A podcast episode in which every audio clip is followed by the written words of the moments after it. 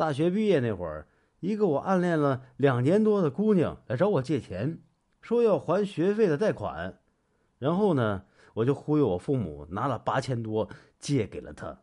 现在四年多过去了，非但那八千多她没还给我，现在我每个月的工资都还要 交给她。有一次啊，有个阿姨来我们家给我介绍对象。说那个女的学历高，个子也高，做饭干家务样样都行，而且还在事业单位上班。她父母做点小买卖，家庭条件也很好。阿姨就问我要不要见一见，我还挺高兴。刚想说见一下，我妈就提前说了一句：“说我有对象了，不需要了。”等阿姨走了之后，我就问我妈：“这姑娘这么好的条件，为啥不让我去呀？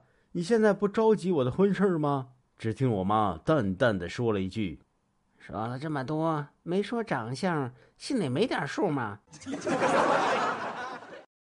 果然姜还是老的辣呀。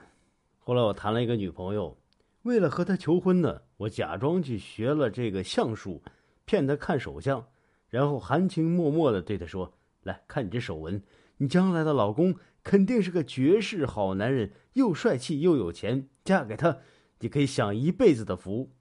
我女儿听完呢，就生气了，想他妈分手就明说。话说这个《非诚勿扰》的女嘉宾再牛，她一次只能灭一个人的灯，但宿舍阿姨一次能灭一栋楼的。这食堂大叔看了这个笑话，就哈哈大笑：“这有啥呀？我一次还能弄大几百个人的肚子呢！”大师，我女朋友这段时间打扮的老性感了，而且晚上也回来的很晚，我有什么办法吗？只见大师默默的站起身来，走出了寺庙外，指着遥远的大山。我明白了，大师，你是让我心胸要开阔，像大山一样宽广和包容，给对方自由的空间吗？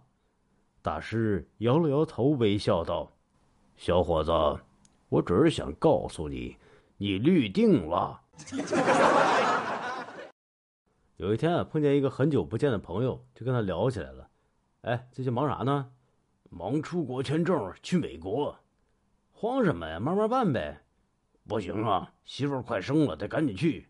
啊，明白了，在美国出生，让孩子入美国籍呗。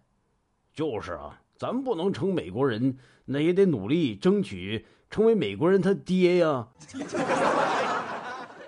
姑娘，请你尊重一下流氓这个职业。我给你讲内环笑话，是想看你脸红低头羞涩的样子，而不是看你两眼放光、意犹未尽、想再听一个的表情。